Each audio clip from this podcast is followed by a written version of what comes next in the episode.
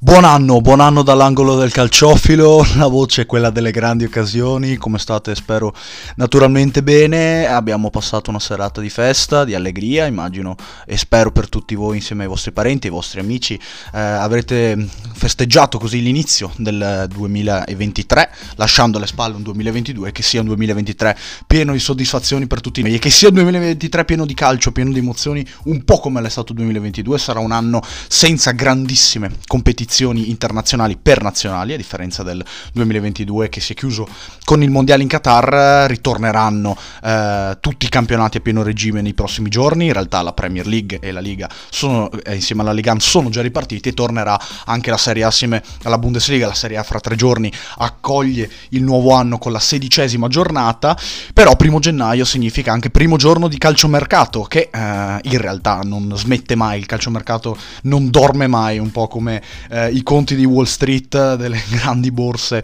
eh, internazionali, non muore mai, non dorme mai, proprio perché le società cercano di cautelarsi, cercano di agire eh, in anticipo per acquistare calciatori, per eh, vendere calciatori, per riuscire ad essere pronti alla ripresa dei campionati. E eh, è un calciomercato invernale che sembra ad appannaggio, comunque sembra dominato dagli acquisti, dalle spese delle squadre di Premier League. Abbiamo già parlato di Gakpo al Liverpool, eh, il Manchester City si è messo in tasca un talento argentino, Massimo Perrone, classe 2003 del Veles, ma eh, la mia riflessione oggi si sposta su un'altra big di Premier, ossia il Chelsea, che sta vivendo un periodo di transizione molto particolare che ha vissuto un 2022 ehm, caratterizzato dal cambio di società. Roman Abramovic ha, ha lasciato eh, i Blues dopo quasi 18 anni di presidenza per le contingenze legate alla guerra eh, russo-ucraina e è subentrata la, una proprietà americana. Eh, una proprietà che, eh, come spesso accade in, in, Premier League e non solo,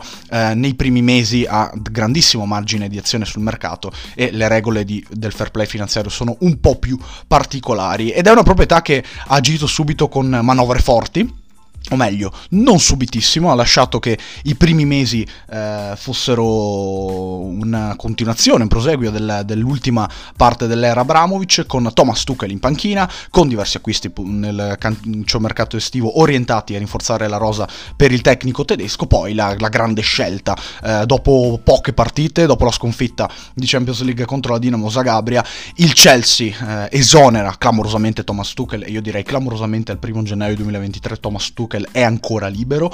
e uh, prende, acquista in maniera vera e propria un altro allenatore, Graham Potter, lui è allenatore del Brighton, che poi insomma affiderà la sua panchina a Roberto De Zerbi, lo sappiamo, eh, con una mossa forte, rescindendo, pagando la clausola rescissoria che legava eh, Potter al Brighton e eh, prende un allenatore inglese, eh, un allenatore eh, giovane che ha fatto molto molto bene in Premier League negli ultimi anni proprio nel sud dell'Inghilterra con il Brighton e comincia a costruire costruirgli una squadra attorno al sistema di gioco di Potter, che per certi versi ricorda molto quello di Tuchel, che ha fondamenti eh, tattici e tecnici eh, basati su un calcio tedesco, sul calcio che il Chelsea ha proposto negli ultimi anni, e eh, il vestito eh, che il Chelsea, che la proprietà americana del Chelsea sta ehm, costruendo, sta cucendo sul, eh, sulle idee sulle intenzioni tattiche di Potter è orientato proprio a rinforzare la rosa e a renderla una delle squadre più forti non solo in Premier League ma anche d'Europa. Abbiamo già parlato della supremazia di Premier nel, nel, corso degli ultimi anni, perché di fatto è così, la Premier League acquista sempre i calciatori più importanti, ma io credo che sia il momento di soffermarci sulle grandi spese del Chelsea, perché il Chelsea sta veramente esagerando, sta cercando, ripeto, di eh, costruire uno squadrone e lo ha fatto già da quest'estate, acquistando per esempio Koulibaly e Fofana, rinforzando eh, fortemente il reparto difensivo, un reparto difensivo che eh, si basa su, un, su, una difesa 3, a cui mancava però un mancino. Ed ecco però, ed ecco dunque, pardon, eh, l'arrivo di, di, un difensore eh, mancino di piede dopo l'assalto eh, non riuscito per arrivare a Josko Guardiol prima del mondiale del croato. Il Chelsea ha acquistato ormai Benoit Badiashil, eh, classe 2001 del Monaco, mancino, francese, ehm, mai nel giro della nazionale maggiore, arriverà ai Blues per una cifra intorno ai 37-38 milioni di euro ed è quel calciatore che va a completare il reparto proprio a livello, a livello tattico. Eh, un mancino aiuta sempre nella costruzione a 3 per uscire la palla, lo abbiamo visto in Italia per esempio con Alessandro Bastoni, ma non solo, e soprattutto i centrali mancini sono sempre più richiesti dai, dagli allenatori delle grandi squadre. Io dico la verità, eh, Badiashile è un giocatore di uno o due livelli inferiori rispetto a Guardiol, seppure sia addirittura un anno più vecchio del, gio- del, giocatore dell'Ipsia.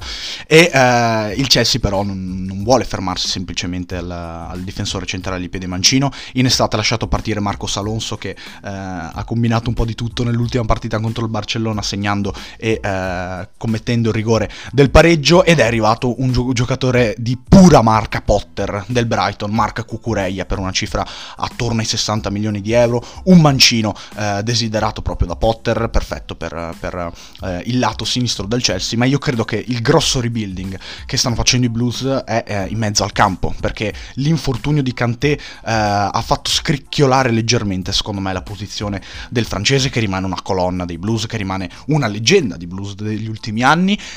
ha fatto però un, pochettino scattare l'allarme, per questo perché Kanté ha già superato i 30 anni, Giorginio ha già superato i 30 anni, Kovacic quest'anno, eh, anzi no, pardon, quest'anno compierà solamente 29 anni, ma insomma anche lui si avvicina eh, al trentesimo compleanno nel 2024 e il Chelsea non, non sta di certo a guardare, due colpi in arrivo, forse nel mercato di gennaio, uno di sicuro, Andrei Santos, classe 2004 del Vasco da Gama, che pensate non ha neanche una presenza nel Brasile Rao, nella massima serie eh, brasiliana, proprio perché il Vasco gioca in seconda divisione. Naturalmente il Vasco eh, lo ha messo in vetrina nei campionati statali, dove eh, il, il, Vasco ha la possibilità di giocare anche con le big del Brasile Rao e eh, Andrei Santos è un calciatore che ha giocato solamente con l'Under 20 del Brasile, un colpo da 20 milioni di euro, inizialmente si parlava di 40 milioni, ma un chiaro segnale di, di, Chelsea che vuole cambiare proprio in mezzo al campo. E io sono molto curioso di vedere questo calciatore proprio perché è quasi una... come lanciare una monetina, nel senso che questo è un giocatore che non abbiamo mai, mai visto ad altissimi livelli, ma neanche uh, a livelli uh, veramente probanti. È chiaro però che uh, se il Chelsea ha speso questa cifra, se tutti parlano bene di questo calciatore, eh, bisogna essere convinti sul fatto che si possa rivelare uh, un giocatore decisivo per i prossimi, prossimi, anni a Stanford Bridge. Naturalmente, io ci tengo a fare un parallelo da questo punto di vista. Eh, L'Arsenal, mm, per esempio, ha fatto, un, um, ha fatto, un, acquisto simile negli ultimi anni, prendendo Gabriel Martinelli dalla terza serie, se non sbaglio, brasiliana. Lui si era messo anche lui in luce nei campionati statali che si giocano nella prima parte della stagione brasiliana. E poi, insomma, Martinelli si è rivelato semplicemente Gabriel Martinelli. Quindi lo scouting del Chelsea non, sarà, eh, non avrà di certo preso una buca guardando Andrei Santos e decidendo decidendo poi di, eh, insieme alla società di spendere questa cifra sul calciomercato. Ma attenzione perché la grandissima spesa del Chelsea, secondo me, eh, riguarda Enzo Fernandez. Si parla di una, un'offerta al Benfica di 130 milioni di euro, una cifra che io dico eh, senza problemi. Mi sembra essere davvero folle, davvero, davvero folle. Eh, certo, il prezzo lo fa a mercato, certo, Enzo Fernandez viene da un periodo di hype assoluto, però io ho sens- una sensazione latente sul fatto che Enzo Fernandez possa essere davvero un giocatore in grado di deludere le aspettative più che rispettarle in Inghilterra. O meglio, non ho dubbi sul futuro di Enzo Fernandez. Secondo me ha le possibilità di diventare uno dei centrocampisti eh, più forti del mondo, se non lo è già dopo il mondiale che ha fatto con l'Argentina. Però abbiamo visto come in Premier League eh, l'etichetta del cartellino, l'etichetta della cifra che la società ha speso per comprarti sul mercato risulta essere fondamentale nella valutazione mediatica di un calciatore e soprattutto nel, nei discorsi attorno al calciatore eh, extracampo. Perché dico questo? Perché è chiaro che eh, Enzo Fernandez probabilmente non varrà mai 130 milioni di euro, eh, come eh, Harry Maguire non, va, non, non, varrà mai 85 milioni di euro, insomma mh, mm, come Darwin Nunez è stato pagato anche lui 100 milioni di euro e vive eh, una, un momento di, drammatico da un punto di vista eh, soprattutto mentale perché non riesce più a segnare. Insomma, ecco, io mh, mm, in piazze così calde in piazze così importanti. Ecco, mettere un giocatore così eh, in, in, in, mostra subito e met- dargli così tanta pressione con uh, un acquisto di questo tipo non è il massimo. È chiaro poi che uno, se Enzo Fernandez viene pagato con quella cifra non è colpa sua, due, se il Chelsea ritiene di dover prendere il calciatore è giusto per certi versi che eh, spenda la cifra necessaria per portarselo a casa e tre, Enzo Fernandez è comunque un giocatore eh, probabilmente, possibilmente di, di grandissimo avvenire. È chiaro che, insomma, io ripeto, questa, queste valutazioni non saranno semplici per, per, il Chelsea e soprattutto per Enzo Fernandez, a cui secondo me sarebbe stato più consigliabile un altro anno o almeno altri sei mesi eh, al Benfica, perché ricordiamo, lui è arrivato in Europa solamente in estate da River Plate, 10 milioni più bonus, grandissimo acquisto del, delle Aquile del Benfica, della dirigenza di Rui Costa, che ha saputo intervenire al momento giusto portando un super giocatore in Portogallo. Sei mesi dopo Enzo Fernandez è in una dimensione forse troppo più grande di quello che, che si aspettava lui, che si aspettava il Benfica che si aspettava il mondo su di lui, argentino e non. Ecco, eh, un passaggio di questo tipo, un trasferimento di questo tipo potrebbe essere leggermente sbagliato a livello di timing. Eh, penso che Enzo Fernandez sia destinato comunque ad andare una big e a fare molto bene in una big, però occhio perché eh, la cifra credo che rimarrà più o meno sempre quella per quanto riguarda Enzo Fernandez. Il Benfica, eh, come è normale che sia, vuole eh, riscattare eh, questa, questo bonus enorme, questa plusvalenza enorme anche nel mercato di gennaio. Non so se sia il massimo per lui trasferire trasferirsi in un campionato così esigente come la Premier League, in un sistema così collaudato come quello del Chelsea, giocando due centrocampo, ehm, vivendo dei ritmi totalmente diversi, con una lingua che non ha mai parlato e soprattutto con delle aspettative che neanche si sarebbe mai immaginato. Ecco, io ho la l'impressione che Enzo Fernandez eh, possa, possa, soffrire questo passaggio eventualmente. Occhio però che il Chelsea non, non, si ferma solamente alla linea mediana, dove appunto sta cercando di fare una, una bella rivoluzione. Io eh, immagino che possa arrivare un acquisto sulla fascia destra, perché l'infortunio di Rhys James secondo me peserà nel corso della stagione, sia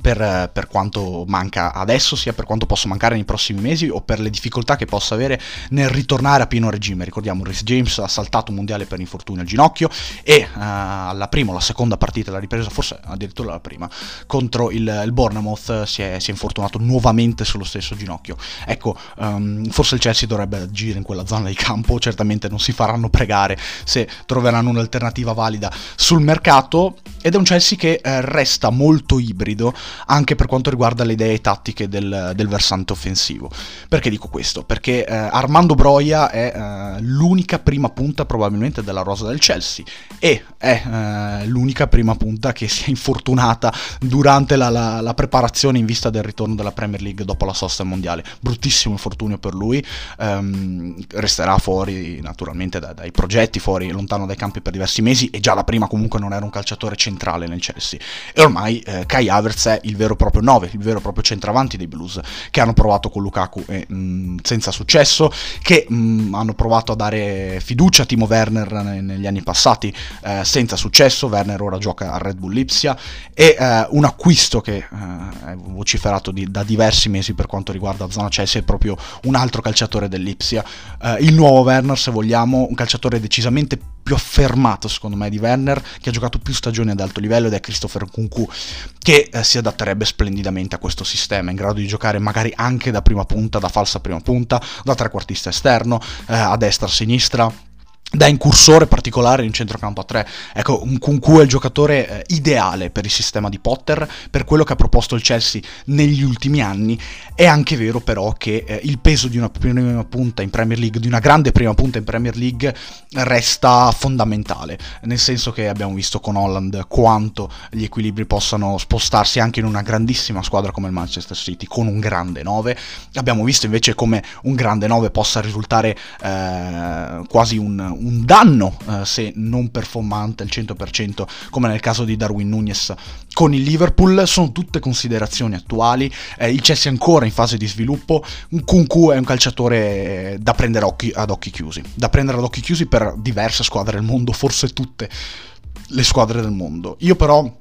tenderei a non sottovalutare l'aspetto del centravanti perché gra- i grandi Chelsea degli ultimi anni hanno sempre avuto un grande centravanti tolto quello naturalmente di Thomas Tuchel che ha vinto la Champions League con Kai Havertz da prima punta. Però ecco eh, Diego Costa, Didier Drogba sono tutti calciatori che hanno fatto la storia del Chelsea e eh, io credo anche alla filosofia del club credo eh, alla legacy che possa lasciare un calciatore nel corso degli anni successivi. Le prime punte secondo me non moriranno mai. Le prime punte di un certo tipo eh, saranno sempre centrali in diversi sistemi tattici del mondo. Quindi mi aspetto che il Chelsea nei prossimi mesi possa operare anche da questo punto di vista. Pende anche la questione Ebram, che secondo me non si risolverà eh, molto bene in favore del, del Chelsea. Penso che mh, gli ultimi mesi di rendimento di Ebram eh, penderanno per, per, il no, per, la contro, per il controriscatto del, del, calciatore inglese. Insomma, eh, tante tante cose in divenire in questo primo gennaio, in questo inizio di calciomercato e non ci si ferma qui naturalmente perché oggi la Premier League conclude la sua giornata.